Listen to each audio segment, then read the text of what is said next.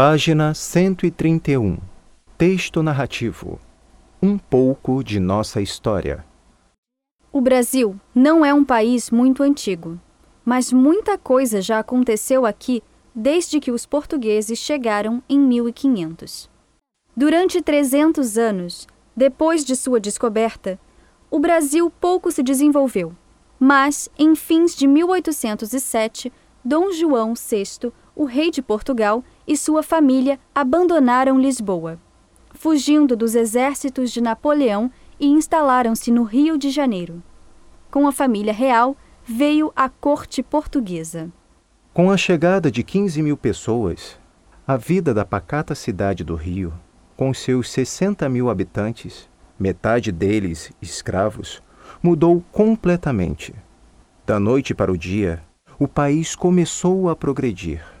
Em 1821, Dom João VI voltou para Portugal, mas deixou em seu lugar seu filho Dom Pedro, o príncipe herdeiro, para defender os interesses de Portugal no Brasil.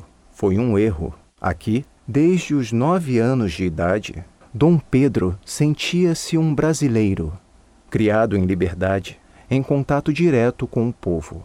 O príncipe constantemente desafiava a autoridade de seu pai.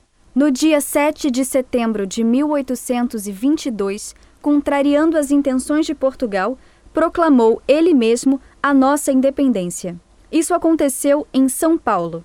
O príncipe aí estava para acalmar os patriotas, que exigiam a independência. Às margens do riacho Ipiranga, alguém entregou-lhe uma carta de seu pai. Sabendo das agitações políticas pela independência e conhecendo bem seu filho e suas tendências, Dom João VI, na carta, ordenou-lhe voltar para Portugal. Irritado, Dom Pedro arrancou do chapéu as fitas com as cores de Portugal e, erguendo a espada, gritou: Independência ou morte! Ele tinha apenas 22 anos. Foi então aclamado primeiro imperador do Brasil. Alguns anos depois, com a morte do pai, Dom Pedro voltou a seu país de origem, como Dom Pedro IV, rei de Portugal.